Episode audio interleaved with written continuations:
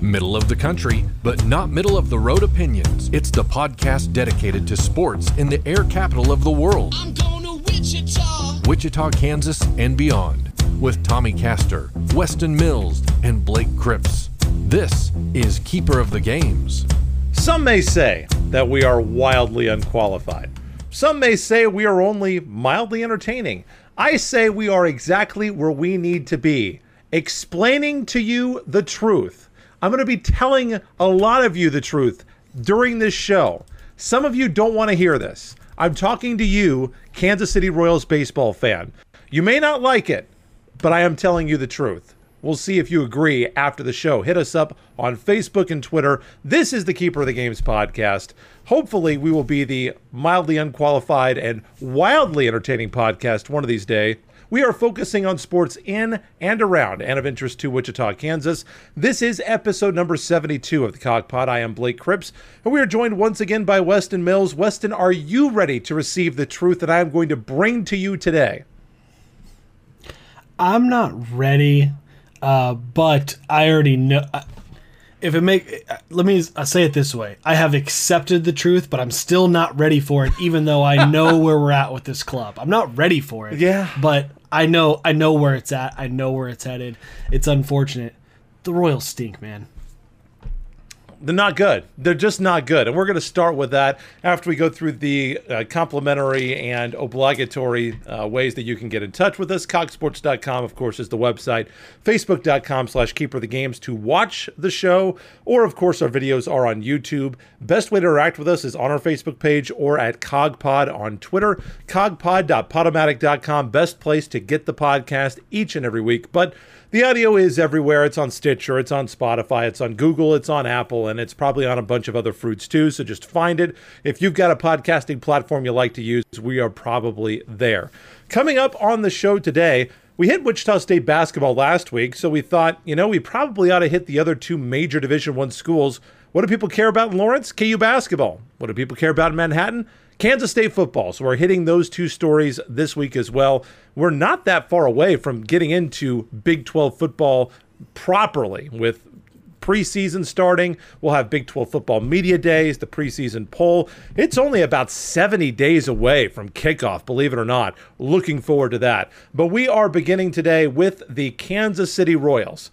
Kansas City coming into today's game against the Boston Red Sox, a game that they are tied in, by the way, bottom of the sixth as we record this on Monday the 28th, 5-5, bottom of the sixth.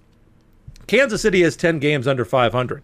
They are now 12 games back in the wild card. Believe it or not, they are further back in the wild card than they are in their own division.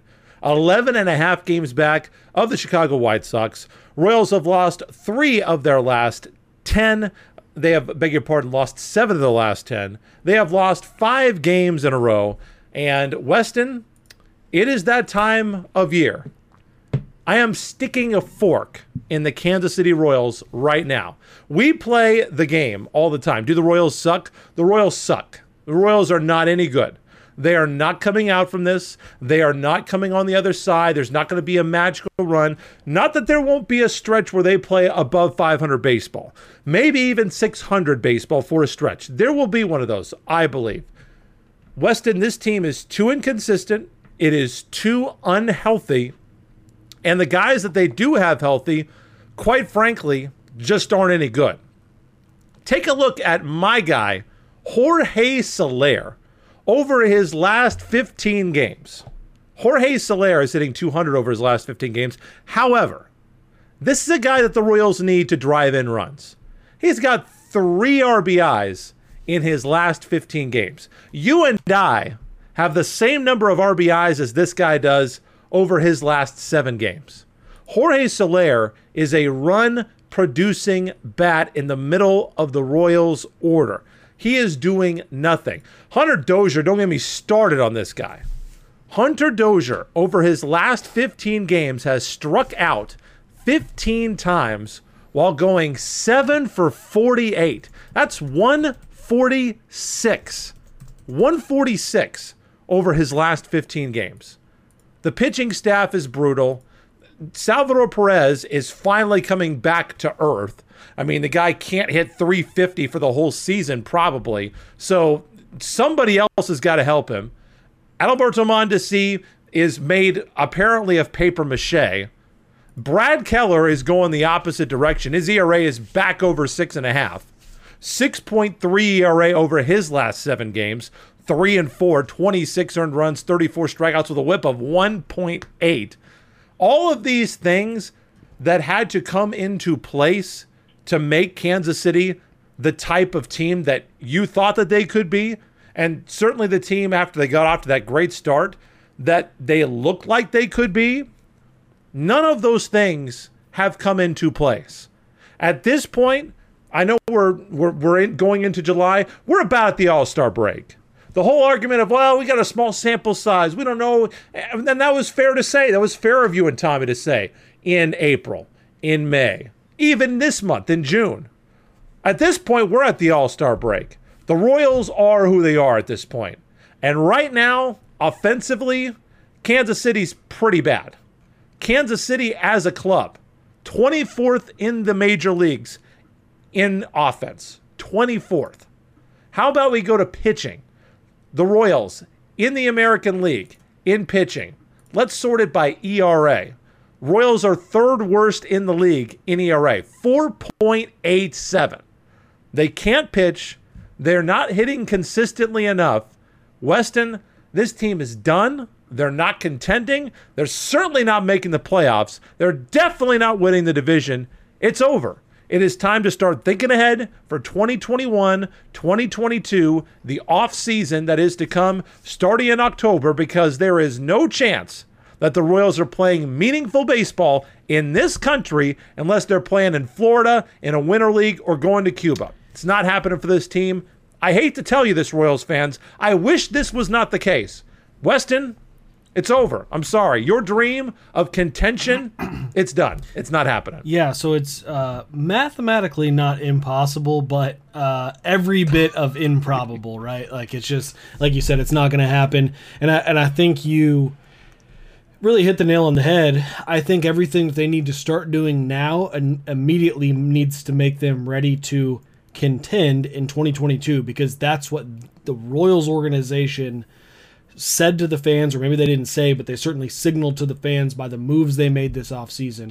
So from how much blame do they get for where the Royals are? Because you said bring in Benintendi, Santana. You said that they were ready to win this year. Does this put them behind the 8 ball in some way with contracts? Well, and, you know, yeah, because the way that major leagues work now is you got a window. And once that window is shut, then you're into Houston Astros land where you're winning like 50 games a year. Yeah, frankly, I don't think it necessarily set them back by any means, other than I think the one area you could argue that it set them back is if you thought that this organization, regardless of whether they thought they were continuing or not, would have not called up Jackson Kowar, would have not called up Daniel Lynch, would have not called up Chris Bubic, because obviously we're starting service time there.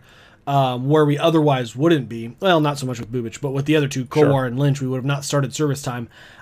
I think that regardless contention or not, I think those guys had reached a point in their minor league career they would have been brought up, not saying successful or not successful. I just think it would have happened whether the team was thinking, okay, 2022 is the year or not. So frankly, I don't think there was many moves that were of much consequence. Franchi Cordero, who we traded for Andrew Benintendi, was not part of the long-term plan. Khalil Lee might have been, but even there, you know, the build of Khalil Lee was of what we have within the system. You know, some of the smaller, faster outfielder, you know, we have plenty of that within the system anyways. So yes, you were giving up a guy that I think folks were somewhat excited about, not necessarily a cornerstone, but someone that people were excited about.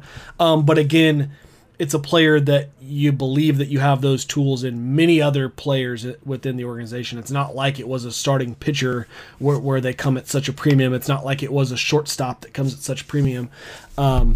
So I don't, from that standpoint, I don't think that they really set themselves back too much. Even with the Benintendi trade, you know, and this is where I want to take this conversation is, okay, what do they need to do now to get ready? Again, we had this conversation maybe it was last week or 2 weeks ago that I said, hey, look, I think they need to consider, trading Benintendi. And I think that absolutely needs to be on the table now because, and to me, and again, it's just the fans need to pay attention because it's going to be a win because the way he's played, you will absolutely flip Andrew Benintendi for more than what we got him for. There's no doubt because we traded for him at his lowest, at his worst with the Boston Red Sox. Okay. But you said that the window's not closed this year. Why not keep Benintendi for next season if you believe, like you say, that the Royals can contend next year? Because I think if Benintendi plays like he did this year, he can help this team if he stays healthy. And I would not fault the team either way because, to me, they're in a position with Andrew Benintendi. Absolutely, I'm fielding offers, and blow me away with an offer. If there's not – I mean, don't move – the Royals do need arms, just apparently. To move him, but if you, I mean, I think he played well enough, and you know how the major leagues go at the deadline. Teams get desperate because they're in it, and it's so easy to identify what the holes are. Hey, we need a left-hand bat. We need a corner outfielder. It's so easy to identify that, so it becomes very easy, I think, to get a premium for a player. So if that position unfolds itself to the Royals, absolutely need to make the move on him, and fans need to be ecstatic that we flipped him for more than we got him for. But to your point, I think the Royals, again, they were in a win-now mode, and certainly next year there's going to be some contracts that are coming up. So next year, again, will have to be a win-win now because they've put themselves in that position. So absolutely, Benintendi has shown well, and if you don't get a blow-me-away offer, I'm keeping him. And certainly with that, I would expect, and this is with any trade, the Royals are probably going to be looking at more MLB-ready prospects. I mean, you're not getting obviously, no team's going to trade a contributor because that they wouldn't be in a position to trade the contributor. They're winning. But there are those MLB prospects that, hey, you know, they've got a starting catcher that's fantastic, but look, they've got a young guy sitting in the minor leagues that, you know, he's just not going to get PT because they've got a guy at the major league levels, but he's MLB ready. You know, those are the kind of players that I think the Royals would be targeting. And again, not saying a catcher. Obviously, we've got Sal, so that doesn't make too much sense. But you get my point. You know, and then going back to, I think one of the other things you mentioned, or you kind of asked me, and I took it twofold, was, you know, hey, how much does the organization have to blame for this? And I don't think the moves going into the year set them back, but I certainly think if you look at this roster and what folks thought they were going to get out of this team, I will be surprised if either or not both Cal Eldridge, the pitching coach, and Terry Bradshaw. First of all, did you know our hitting coach is named Terry Bradshaw? That's kind of fantastic. But the hitting coach, Terry Bradshaw, I will be surprised if one, if not both, lose their job sometime in the near future, or at least by the end of the season. I think somebody has to go because otherwise you're going to, I mean, right? The general manager's office, Mike Matheny on the hot seat, Piccola and Dayton Moore. I don't think so, just because you brought him in to replace Ned Yost. I think you have to ride that out longer. And I think, and maybe he will be, but I think the hitting coach and pitching coach go first, right? So I think the GM's office has to say, hey, we put the players that we thought were ready to contend. And if they just let it slide, I think they're saying, hey, maybe we brought in the wrong guys. Otherwise, if you let go the pitching coach and hitting coach, I think that signals certainly that you think that there is also some developmental issues with your coaching staff. And with that being said, too, I know I've seen some suggestion that particularly I think Cal Eldridge has taken more hit, or Eldred has taken more hit than Terry Bradshaw. I saw some suggestion about how well Daniel Lynch and Jackson Kowar are now pitching down in AAA. But to me, I don't know how you can even make that argument because, yeah, I mean, you would hope that you can pitch better against AAA talent than you can against major league talent. I mean, that just tracks. So I don't know that you can necessarily direct, you know, Cal Eldred's style in Kansas City compared to when they go back to Omaha and are pitching in against AAA bats. So, you know, I think there's some things that they need to do. Like you said, we certainly look at Jorge Soler and we look at, Hunter Dozier. I think Jorge Soler is all but gone after the trade deadline. I think they maybe even flat out release him after the deadline because they'll be in developmental mode if they cannot trade him. Certainly at this point you're not getting much in return, but if you get anything, I don't know why they wouldn't. Hunter Dozier's here to stay. He signed a 4-year, $25 million deal at the beginning of last season, so they're paying him and he's staying. Now, to me, it doesn't change my argument that I think he could use 2 weeks in Omaha. But I mean, But they're but they're paying him. So he will not be leaving the Kansas City Royals roster, no doubt. So I think they need to address that. I mean, you're not going to make any trades, or they're not going to be trading for talent to be better. I mean, really at this point you're looking, okay, if you want this team to get better, what can they do from within? You know, I've talked till I was blue in my face about Bobby Witt and Nick Prado. They called up, bring him up. The guy they called up at third baseman today, and is not a name that I was even familiar with, but he was hitting the ball really well. And but at this point, I don't know why you wouldn't give some of these minor league guys some burn and see what they can do. Third baseman Emmanuel Rivera got called up today. His nickname is Pulpo. I don't know what that means in Spanish, but I'd be interested to know. But apparently, he's very good. All you look at is the guy's names Pulpo. Who get called up. How could you not root for Pulpo? I'm probably even saying that wrong, but he was hitting .282 with 14 home runs at Omaha. So you hope to see maybe some of that can translate over at Kauffman. But that's where we're at. That's just flat out where we're at. You know, we got to see what some of these young guys can do, and not necessarily just to see what they can do, but where are they going to develop to be ready for 2022? If you're telling me they're going to be better spending the rest of the season in Omaha, then great, they need to do that. If it's going to help them for 2022 to be seeing major league pitching or seeing major league hitters, then they need to be doing that, because that's where we're at now. This team needs to be getting ready for 2022. This is the most frustrating thing to me. You look at the June that the Royals have had. Look at the schedule that they have played. They played the Minnesota Twins, worst team in the Central. Now, if you want to say that it's really the Royals because they're tied with Minnesota, sure, I'll buy that. But they split with Minnesota, who's terrible.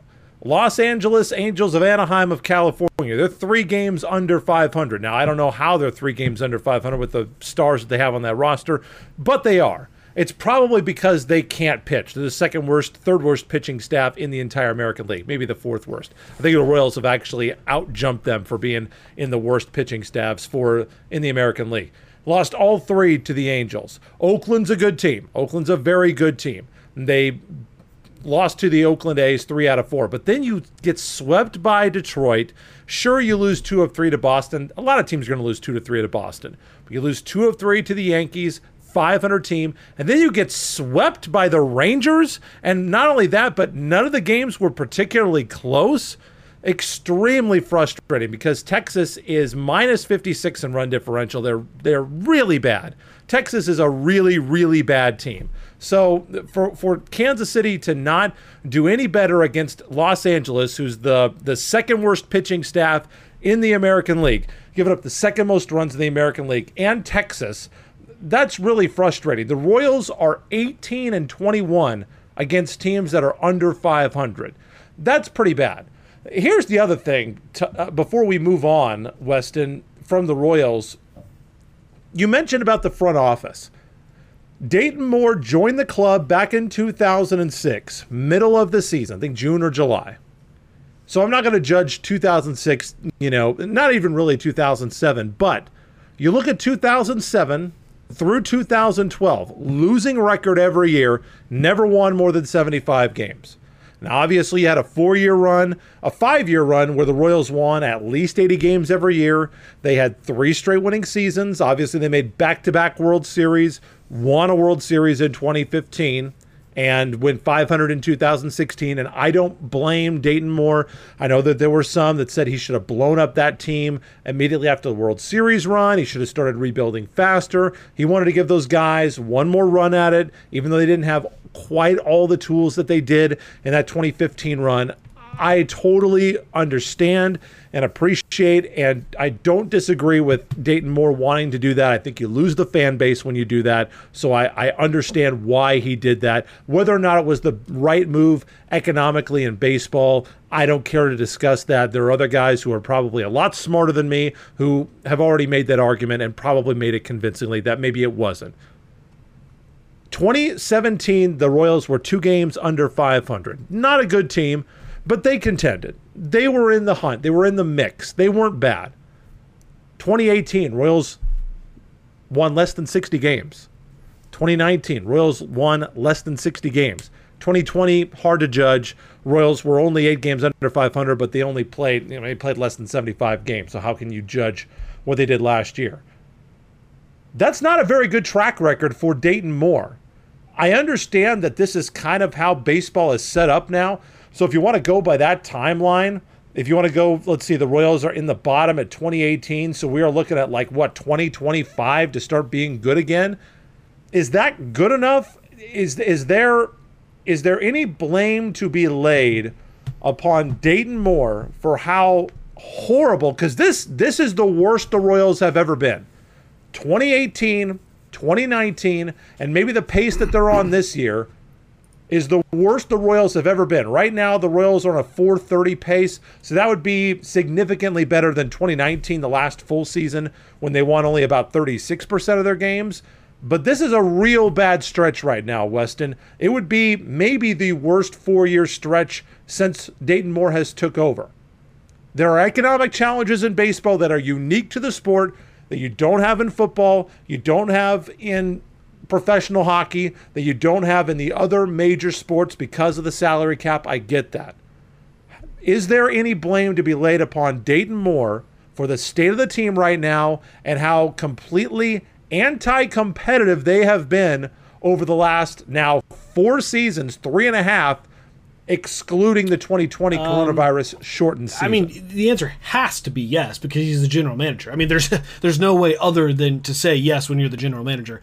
But I'll say kind of two different things. One, I do feel like 4 years in baseball with the unique challenges, like you mentioned, with finances and the way you have to rebuild an organization.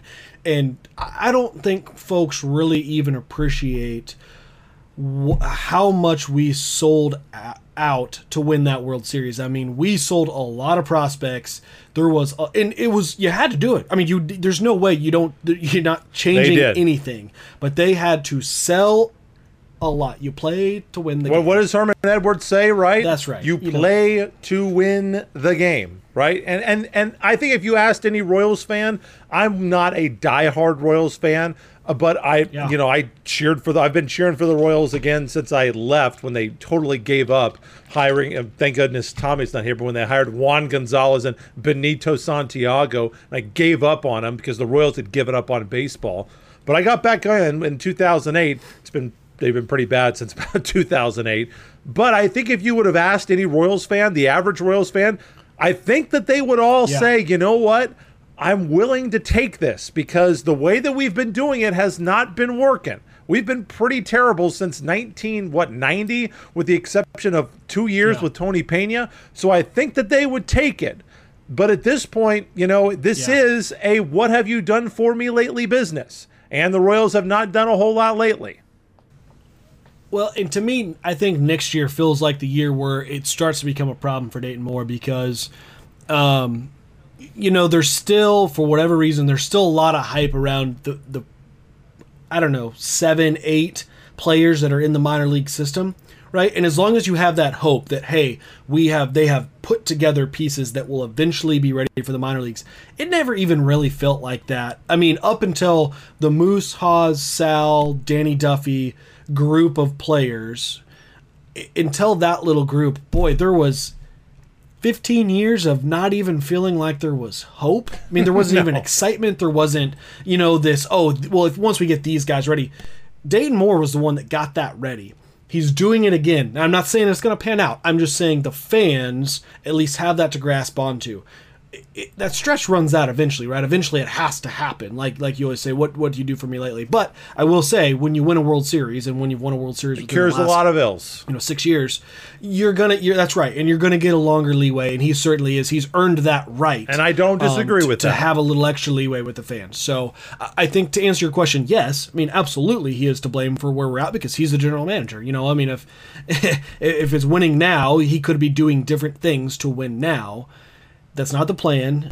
I don't think we're scratching the plan yet. It's not like saying, okay, well, now we got to. Once you start trading those prospects that you were banking on, that's when it becomes a problem. If they were to have to move on from, let's say, Brady Singer or Jackson Kowar, they were flipping those guys. Now you've got a problem because you obviously screwed up that group that was supposed to be the ones to bring us back into that winning stage. Kansas City Royals currently in action against Boston. And they are currently down in Boston, 6-5. Royals have now lost 5 games in a row. after winning back-to-back games for what I believe is just the second time all month, beating the Red Sox to win that series on the 20th, and then going to win the first game at Yankee Stadium on the 22nd. First back-to-back wins for the Royals since they beat the Twins in back-to-back games Thursday and Friday in their first full series of June. And then, of course, you remember that they beat the Pirates back first day of the month for a 3-game winning streak at that time, but it has not gone well for the boys in blue since. Royals wrapping up this month at the Red Sox. The game is still underway as you are watching this tomorrow on Tuesday. That game gets a first pitch of 6:10, same on Wednesday. Thursday, getaway day, they play at noon, and then back for a short homestand against the Twins and the Reds before heading to Cleveland, and the All-Star break will be upon us the week of July 11th at Coors Field for the Kansas City Royals, hoping that we're going to get more than one Royal there for the All-Star game. Moving on now to some other summertime topics, and not a lot going on in the Wichita area, but talking Wichita State basketball, kind of wet our whistle a little bit because we know the Wichita State fans, Wichita State basketball, number one thing you want to talk about. Some exciting recruits, exciting development going on there. Of course, they are watching a couple of players that they are hoping to get back, namely Tyson Etienne from the NBA draft. The University of Kansas Jayhawks are also looking with some trepidation at the NBA draft, hoping to get a couple of players back as they look to reload and try to get back to prominence in the Big 12 after being knocked off the perch this past year in the return to action during coronavirus. Of course, the two names that we are all looking at, Jalen Wilson and Ochai Agbaji. And the latest coming from Through the Fog, according to Through the Fog, maybe some light numbers for Ochai Agbaji, and they are saying maybe this is making it a little bit more likely that Agbaji could be coming back for Kansas. Obviously, Agbaji, with a big out-time shooting threat for Kansas, helps to stretch the floor, provides a nice, cool, calm demeanor, but at times when the three of us were talking, Weston, he definitely was not that alpha male scorer, give me the ball, and I'm going to make this happen. I'm going to win us this game like perhaps a Devon Dotson was, or an Andrew Wiggins, a Ben McLemore, those type of players, Frank Mason, Devontae Graham. Not the kind of guy that you could put the ball in his hand and trust to make a move to just win you a game, to just will you to a win that maybe you shouldn't get. He wasn't that guy. Other guy we are looking at, of course, is Jalen Wilson, who was a little bit up and down offensively, but really came on rebounding the basketball in the Big 12 season, was a really key rebounder for the Jayhawks inside, a great stretch player, matchup problem. Obviously, both of those guys and really the entire team did not have the end of the season that they wanted. They were exposed at times against Southern California as they lost in the second round of the NCAA tournament. But so far, a little bit of a soft showing from Ochai Agbaji at the NBA Combine. A lot of the measurables looking pretty good, but in terms of the point production, in the scrimmages, most of the reading and the literature that I have read so far seems to suggest like maybe he could do a little bit better by coming back. I haven't heard as much about Jalen Wilson. I feel like Wilson's going to be coming back. What are your thoughts on Ochai Agbaji, Jalen Wilson, their possible return, and what that would mean for Kansas basketball if they do return? Yeah, I'm with you. I think it's pretty unquestionable that Jalen Wilson will be coming back. Not to say that he's not, legitimately testing the waters and all that, or not that I've heard any sources. It seems like what I've read, what I've seen, there's just not much suggestion that he, would find a very favorable landing spot if he stayed. Obviously, I don't think he'd be drafted. So it's a matter of, do you want to try to, sign an undrafted free agent contract or try to weasel your way through the European League? And it just doesn't seem like that's going to be probably the best route for him as young as he still is.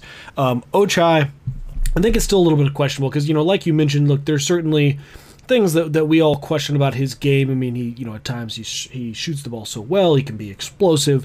At times he shrinks away from the game.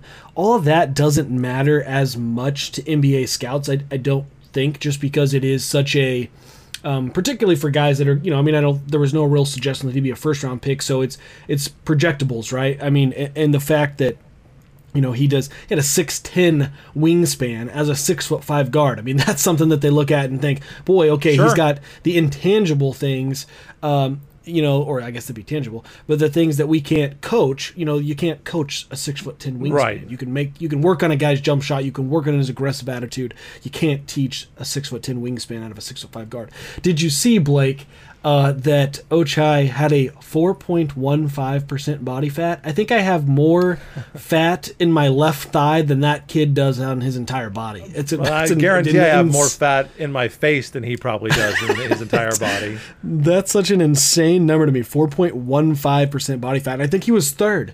That was like only the third best that Yev's looks Pond, like he's in the gym quite a bit. Yeah.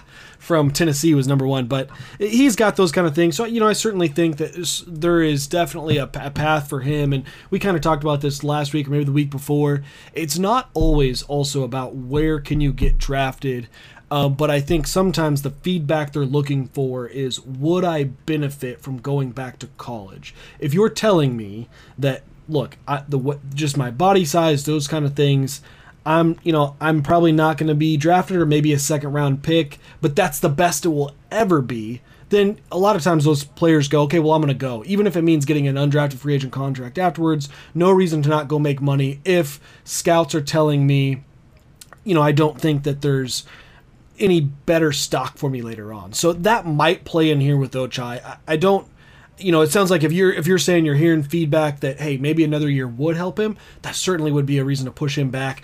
I do think he probably has to make some sort of read, though, on this Kansas team as we transition into this conversation about the Kansas basketball team, because not to say that he would lose a starting spot, but there's a lot more mouths to feed this year, whether that's scoring or just minutes altogether, that coming back may not help him. Even if he is, you know, still kind of the guy at Kansas, there's no doubt I think he'd have a reduction in minutes just based on the depth they have, just to keep people fresh, even not to say anything about Ochai. And same with scoring. There's just so many more guys on this team that can score. So I think that's something that he has to consider, and I'm sure that they will be talking about and have that conversation as well. And then the third guy you forgot to mention, Blake, is Remy Martin, the transfer from Arizona State, who's also testing the waters, and if he doesn't go, sure, will be coming back to Kansas. And I haven't read or seen much about that. I mean, I have not seen any mock drafts or suggestions that he would get drafted, not to say that they're right or that there isn't feedback out there that he would, but I think kind of signs are maybe pointing that he would be a guy that will be ending up in Lawrence next year. Yeah, the Remy Martin, you know, it doesn't feel like KU's really ever actually had him, so it's not like we're going to be losing him. So I don't even really consider him to be a jail. He's like a Deshaun Stevenson at this point. Yeah, that's right. Sure. That's a good comparison. If we get him, great. You know, everybody's excited to have him, but until he gets here and puts a uniform on, you know, it's the same conversation argument that I have with you and Tommy all the time about these high school recruits. Until I see him in a game, don't talk to me about Remy Martin. Mm-hmm. Now, it's a little bit different for him because he's actually played college basketball, whereas, you know, some of the recruits for football or for basketball, they haven't played at all. So I'm excited about what he brings to the table, but I'm not getting, you know, too hyped on him yet. Mm-hmm. Very interesting article by Matt Tate of the Lawrence Journal-World. He writes his Tales from the Tate blog, and he writes and mentions maybe that he could benefit by coming back, and even though he was the leading scorer last year, transitioning into more of just a three-point shooter and playing defense, not being a predominant offensive kind of guy. Like you just mentioned, what they call in the NBA, the 3-and-D, which all of that means for you college people, because that's not necessarily a thing that happens in college. You're expected to do more. The pool of really great players is so much bigger at the college level. There are so many fewer guys that can truly be called great players at the NBA level that you can really specialize in doing one specific thing on a team, because there's just so many fewer teams that you've got to get rosters for. In college, there are so many teams that every team's got to have a great player. And so the barometer for being great in college is so much lower, you don't necessarily have a chance to specialize. If some of these guys that you have mentioned, though, can come in and maybe take some of that load off of him, like Yusufu, like Remy Martin. Maybe it's going to be a freshman that we haven't even discussed yet who can come in and maybe be that kind of a guy. A lot of people are projecting that Ochai Agbaji is a 3-and-D player at the NBA level. So maybe if he just focuses on being a 3-and-D player at Kansas, he will be more effective here. Even though he doesn't score as many points, he might be more attractive in the NBA draft. Because look at what he did with his three-point line percentage from his first year, 2019-2020, to last year. 2019-2020, obviously that team was unbelievable, 28-3, Devon Dotson, 18 points per game. Azubuike was shooting, 75% from the field. It was absurd. And Ochai Agbaji was the third option, scored 10 points per game, only shot 34% from the field last year, though. And he had 136 three-point attempts, 269 attempts overall. Last year, he took 321 shots, 191 of them were threes, but he made 39% of his three-pointers. If he can come back, maybe shoot a few less threes, but hit 42%, 43%, not only does that help his NBA draft status because, I believe, and maybe this is wrong, I believe that a three-point shooter, by the time you're out of college, you're about as good as you're going to get.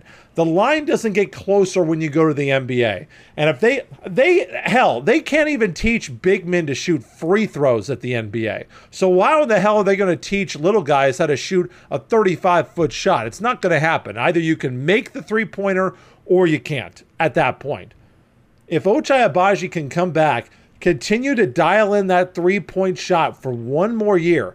If he raised it 5% to 43% from the three-point line, he's going to have more space to operate with on the outside as well if Kansas gets a more reliable dribble offense from their perimeter guys going into the paint. I think that's going to open things up more for David McCormick as well. I think that you could run a lot of pick and roll actions with McCormick. McCormick, still shot 51%. I still think that he is going to be a big part of the offense next year, whether people like that or not. But I think that having those two guys, if they come in and produce, Yusufu and Martin, or perhaps a freshman we haven't mentioned, I think that can open up the three-point line for Agbaji. I think that can open up the lane more for David McCormick. It's just going to space the floor and I think make everybody just a little bit more dangerous. And Jalen Wilson, I think, plugs into this quite well. I mean, Jalen Wilson, he's a guy who could probably come back and stand to improve his three-point percentage. He only shot 33% last year. But if you can get him up to about 10 rebounds a game, if he can average, he averaged 8 last year. He was KU's leading rebounder. Very athletic, a lot stronger than you think he is for his size, and a good passer too. He ended up being second on the team in assists last year. If he can come back and average 10 rebounds a game, shoot 38% from the three-point line, you can't tell me that Jalen Wilson isn't going to improve his draft stock dramatically by doing that. And the best part is, Weston, for us, I think KU's a much, much better team next year with those components in place as well. Well, and you certainly expect those guys to grow just by going through the combine process. They're around great players. They're around good trainers or guys that are working them out. So they're certainly going to grow as players as well. And going back to Ochai, too, one thing that you got to think about as a KU fan too, with Marcus Garrett leaving, Ochai is going to be that predominant lockdown defender. I mean, he's going to be getting the team's best player going into next season so that, to your point, he's going to get to showcase whether that defense is out there or not. Before we kind of, I don't know where we're going to transition either out of KU or onto another subject, but we can't forget too, we got the return of Mitch Lightfoot coming back next year. So, a real reliable, presence there in the middle, work outside, inside. But seriously though, it will be interesting to see how, I think that'll probably be one of the most interesting things about next season is to see how Bill works this rotation. He's got so many guys. So much depth. Depth should not be an issue. I'm I'm curious if you even see something, you know, I think I might have floated this. I don't know if this was something I said to someone in passing or if I said it on this podcast, but you could, the way the depth he has, he could absolutely have a five-man group that is 4 out, 1 in like he's been playing the last few years, and have a high-low post group without hardly giving up anything on either of those fives. You know, like Kentucky did that one year, and I don't know that we've never seen Bill Self do that, but he absolutely has 10 guys that are deserving of Big 12 quality minutes. You know, not to say he won't whittle it down to 7, but it will be very interesting how he works this rotation or how he sets this team up if Ochai and Jalen Wilson and Remy Martin, for that matter, all end up playing in Lawrence next year. I think that you will see Bill Self, just because he has always traditionally been that guy, that he, once you get to March, he's only going to play 8 guys. And in some games, he might only play 7. And if he has to, he might only play 6. I mean, we have seen in the triple overtime. Do you remember that triple overtime game against Oklahoma? Bill Self was not subbing anybody out. The only guy that got subbed out, I think, was Landon Lucas, and he had some foul trouble. He was about the only guy that played less than 45 minutes for KU in that game. Everybody else, he was going to ride until they died. Not because Bill Self doesn't care about his players, but just because he believes that in order to be the best team, that you got to play your best players the most. That's the only way that you get the most out of your really great players, is by having them on the floor as often as possible. So I do not believe that you'll have a long rotation at the beginning of the year. Yeah, absolutely possible. But by the end of the year, Bill Self just always finds a way to get it down to 8 or 7 or sometimes even 6. One other quick note, KU is going to be hosting Kentucky in the Big 12 SEC Challenge January 29th.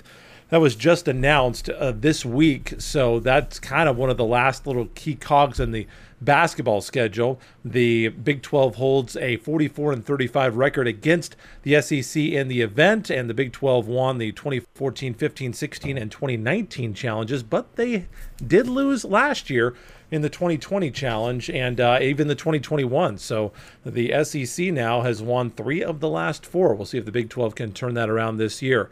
Heading north and to a different sport, one that's going to be here a lot quicker, Kansas State football. The Kansas State Wildcats have been very, very busy on the recruiting trail here recently.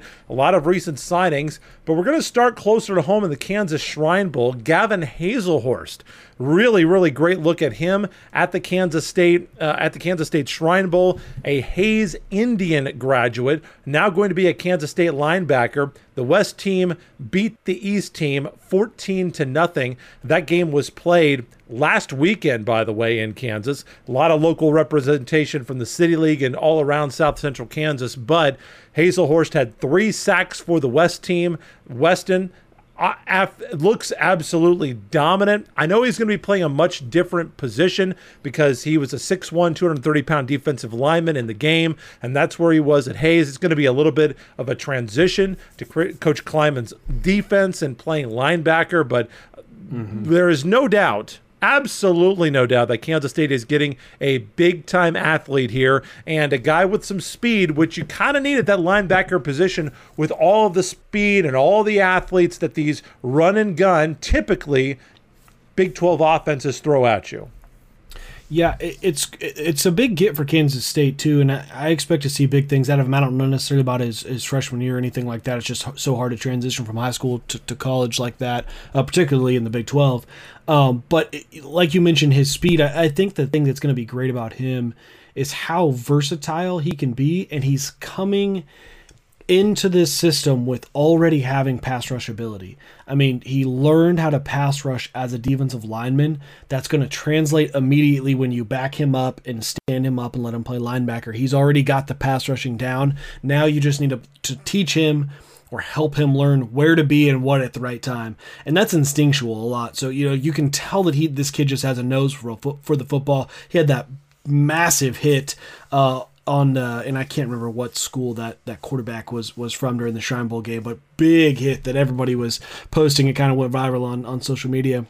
But you can tell he just has instincts for the football, so I think that translates so well when you back him up. And it's just great to combine that with the very technical side of pass rushing that he already has at least started to develop, you know, playing that position in high school. So I think it's a big get for Kansas State, and I certainly expect him to be, you know, kind of a, as Kansas State's looking to who's going to replace, you know, Wyatt Hubert. I'm not suggesting that Gavin's going to start next year or even necessarily play next year, but as Kansas State continues to build, they just seem to always have those, you know, that defensive end every year back. And I know it's linebacker, but kind of that improbable, you know, it didn't come from like the Texas or Florida. They always have that small town kid that just seems to be the staple that the defense is built around. And I think Gavin Hazelhorst can be that, you know, moving forward.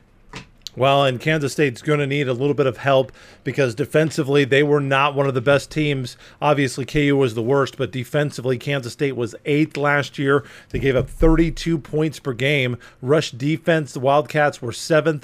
And in the pass defense, Kansas State, believe it or not, was the worst team in the Big 12 last year. Kansas State opponents, they passed for 67% completion against the Wildcats. So he's going to have to be kind of that dual threat guy, being able to stop the run and the pass. And you look at the team statistics from last year as well. Kansas State was outrushed by about 23 yards per game, and they were outpassed by about 80 to 85 yards a game. Kansas State averaged about 340 yards per game. They gave up 445 yards per game in that disappointing coronavirus shortened season last year. Other big news coming out from Kansas State football, a very, very late signing for the 2021 class as an offensive tackle from right here in South Central Kansas, a former Hutchinson Blue Dragon. Kingsley Ugwu has announced that he is going to Kansas State. He will be a guy that, according to Bring On the Cats, they're thinking that he might be able to just plug in and be a starter on that team at left tackle. Obviously, you're going to have Noah Johnson as your starter at center. Love what he brings to the table, and you know that I am biased. I covered him when he was at Bishop Carroll, got to interview him several times at the coaches' show. Such a phenomenal family. Love that guy. The offensive line is, I think, going to have to be really, really key this year for Kansas State, mainly because you have got to do a good job of keeping your quarterback healthy this year. I don't know if it's going to be Skylar Thompson or Will Howard. I'm not sure, but either way, this is an offense under Coach Kleiman that has run the football with the quarterback a lot in the past. Will that be the case when they come back? I'm not sure, but Will Howard was the number 2 rusher on the team last year. Skylar Thompson had 19 carries in the 3 games that he played.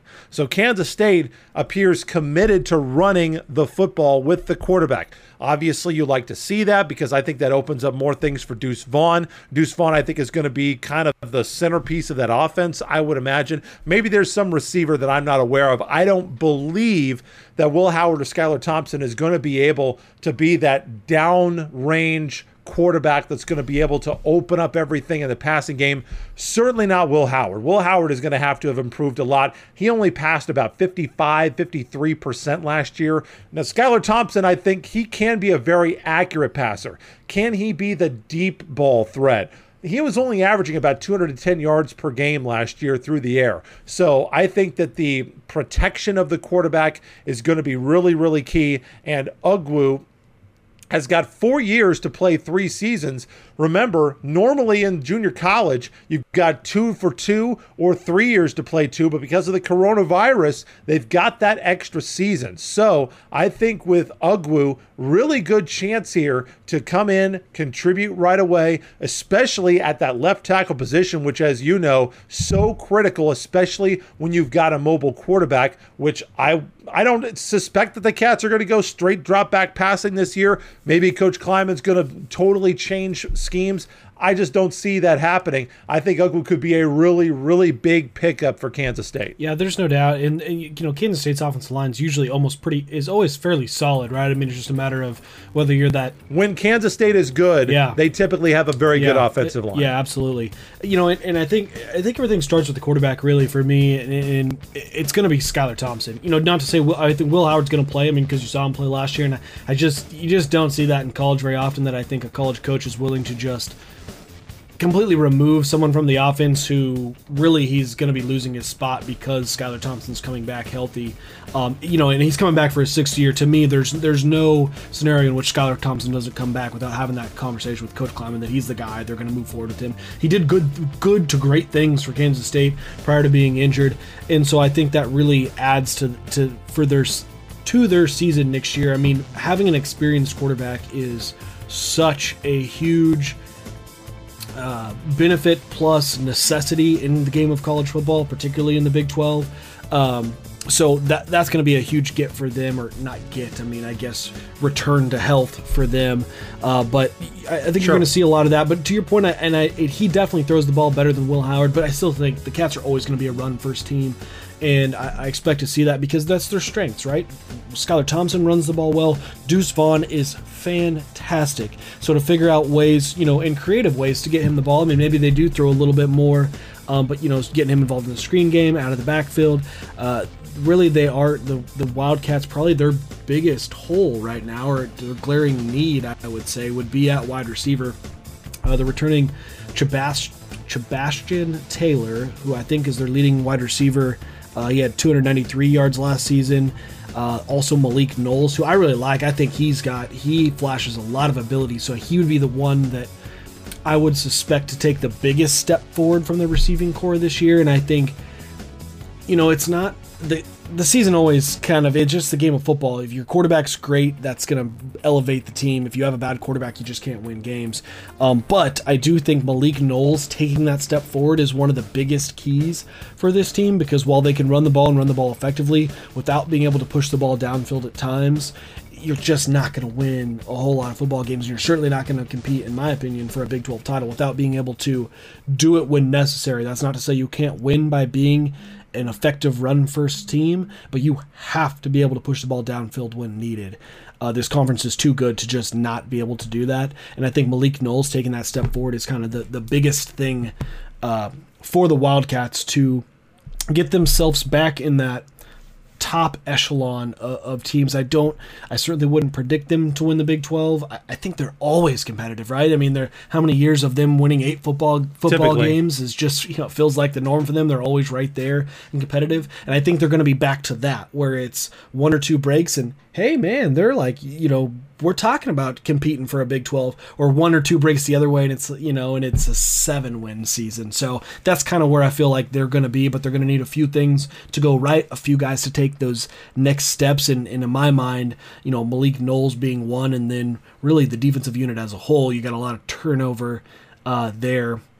Just with, you know, guys graduating, and I mentioned Wyatt Hubert earlier, you just need that next group of guys to take that step as a unit, and they typically do that. I mean, Kansas State always puts a pretty quality defense out there, but, you know, pretty quality is the difference in whether they, you know, win 7 or 8 games, or they're in the conversation about if this team loses and this team wins, maybe they could be in, you know, a hunt for a Big 12 championship. But, you know, that's just kind of my opinion of where this team sits. I love Deuce Vaughn. I just think they need to be a little bit more diversified for him. He was their leading receiver last year. He had their best average catch of anybody that had more than 10 catches. He averaged 17.5 yards a catch last year. He had 434 yards. Football. I think you need at least one big, yes, get him the football. Feed him the ball. I'm not saying to take away touches, but I think that it's going to work out a lot better if you can get a big down-the-field receiver guy that is going to stretch the field, open up the short game, probably open up something for another slot receiver. And I think that Skylar Thompson gives them the best chance to make that happen, because I do think he can push the ball down the field a little bit better than Will. And let's, you know, Will Howard is just at this point, I'm not saying he can't get there, but his quarterback rating last year was 116, and the 3 games Skylar Thompson played, it was 166. Skylar Thompson is a far more accurate thrower of the football right now. So I think if you don't have Skylar Thompson, you got to totally retool your offense, because you cannot have Will Howard throwing as much as he did last year and be successful. That is our Kansas State football talk for this week. we have got one last piece of business to take care of, and so we're going to go ahead and hit the music. It is time for the Wichita Whip Around, a story from the Wichita area that we didn't have time to get to on the show today, but one that we think you need to know. And we'll start with you, Weston. What is your Whip Around story for this week?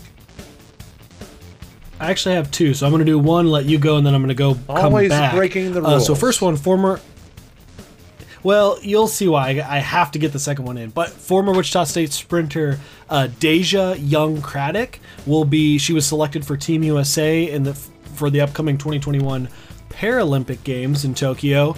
She ran at Wichita State. She actually won the gold medal in 2016 in Rio de Janeiro, won in the 100 and 200. But she competed at Wichita State from 2014 to 2018. Was second team All-American. As a freshman on the 400-meter relay team, placed 16 at the NCAA Outdoor Championships. And so she will be getting to go to Tokyo and compete in the Paralympics coming up here in just about a month. Very big congratulations to her. I'm going to go with tennis. Yes, it is that time of year, breakfast at Wimbledon, and a local Wichita tie actually made an appearance at Wimbledon this week. Katie Swan, who resides in Wichita, has been kind of home base out of Wichita. Now her home country is Great Britain. She's from England, but she has been living in Wichita for a number of years. Actually won the qualifier to get a bid into the ladies' draw at Wimbledon, the tournament getting underway this week. She beat Arina Rodionova 6-love, 6-4 with four aces to win that match. She is already out of the tournament. She lost to the American number 23 seed Madison Keys 6-3 and 6-4 in the first round, but that she has had so many injuries, so much that she's had to overcome to try to make it back to that level. I think she made her Wimbledon debut on the grass there at the All England Club in 2018 or so, and she had some really tough qualifiers. Had to be the number 6 seed in the qualifier. Katie McNally, a player that I think still has a chance to make a really big run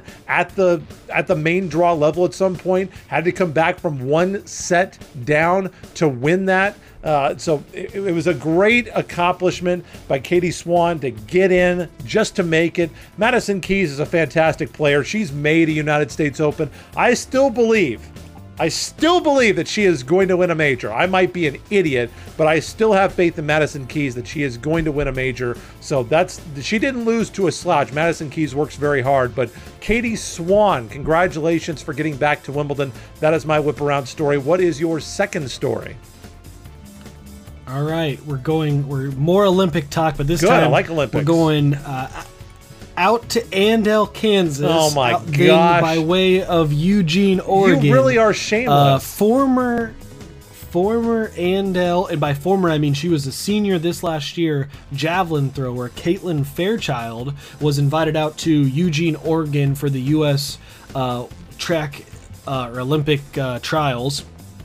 In the semifinals in javelin, she finished 12th with a throw of 160.11, which qualified for the finals, and then ended up taking 12th in the finals. But Caitlin Fairchild, just out of high school, the only individual who was not either a college thrower or a unattached professional javelin thrower, making the final rounds, and obviously coming up, I guess that would be 9 spots short of making the Olympics, but incredible for a girl that will be a freshman at Texas A&M next year. I actually played football with her brother Matt Fairchild, and her dad Tim Fairchild was my defensive coordinator, so lots of connections to the Fairchild family. But big congrats to Caitlin Fairchild. I do want to say congratulations to her, because I do think that is a fantastic story. Of course, you would muck it up by making it all about you, but I do think that's fantastic. And boy, in 2024, when the Olympics are back around, where are they going? Yeah. They're in Pyeongchang, I think, next time.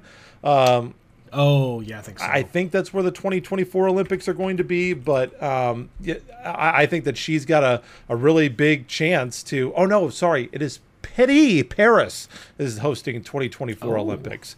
So I think she's got a really great chance to make it. Boy, wouldn't that be fantastic if we could have somebody from right here in South Central Kansas and Sedgwick County to make the Olympic team and maybe become a national star. So that is our Wichita Whip Around. We are running out of show. Time to go to our last segment, the additions, corrections, and retractions. Any ACs or Rs for you, Weston? Yeah, quick addition. We talked a little Kansas State football. Heading over to Lawrence to talk about your favorite college football team, Blake, the Kansas Jayhawks. They got a new commitment via the transfer portal, a 6'4", which is abnormally large, cornerback from Virginia Tech by the name of Jeremy Webb. Certainly would expect him to be a plug-and-play type guy coming over from Virginia Tech in a very depleted Kansas secondary that was already terrible last year. So pretty big get for the crew, for Leipold and the crew there in Lawrence. I will go to volleyball, actually, and this is Big 12 volleyball, as there were three Kansas school players that were named to the 2012 or 2021 All Big 12 preseason team. Caroline Crawford, a 6'3" middle blocker out of Lansing, Kansas, a sophomore. She was actually invited to practice and try out with a national team for Team USA. Jenny Mosser from Lakeville, Minnesota, a graduate player, outside hitter, 5'11" for Kansas, and also a unanimous selection to the team, Aaliyah Carter from Kansas State, a 5'9" sophomore from Iowa. So three players, two Jayhawks, one Wildcat on the All Big 12 preseason team. Yes, Shocker fans, I checked. American does not have their preseason team out yet. We're certainly hoping that we're going to see some Shockers on that team. I think it's going to be very interesting to see how Chris Lamb reloads that team after such a fantastic start to the season that didn't end at all like they wanted in that weird spring season of the American Athletic Conference volleyball season. That is our show for the week. We are going to be off next week. We'll be off for the Saint Columbia? Who is the patron saint of America? It's not Columbia. I don't think we have one because we're not a Catholic country. We're off for the 4th of July holiday. So hope you have a fantastic Independence Day with your family and friends next week. So our next show is actually going to be coming up on the 12th. July 12th is when we'll be recording the show. Probably we'll be dropping it on the 13th. So look for us here in a couple of weeks. And rumor has it, we may be back to the three-man booth in a couple of weeks. Tommy Castor is scheduled to make his long-awaited return to the Cogpod coming up on the 13th. So we will hope to see him then. Before we wrap it up, Weston, for one more time, would you please, for our dear audio listeners, inform them of your Twitter handle so they can get in touch with you and tell you how shameless your Weston Whip Around was to end the show? Feel free to send all those comments to WMills94. And I am at BECRIPPS, at BECrips on Twitter.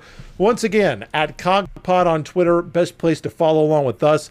Watch on Facebook and YouTube. Share cogsports.com. Really appreciate all the likes, shares, and subscriptions. Ring the bell, get the notifications so that you can get all the information next time that we drop a podcast. Enjoy your 4th of July holiday. And as I always say before we go on vacation, Weston, make sure that when you leave and when you come back, you are not in jail and that you still have 10 fingers and 10 toes. That makes for a successful vacation. You won't want to come back without any of these. That is a good rule. So until then, don't listen unless you come back out of jail and with 10 fingers and toes. We will see you in a couple of weeks. For the producer engineer of the show, Tommy Castor, and Weston Mills, Blake Cripps, this has been Keeper of the Games. Take care, you guys.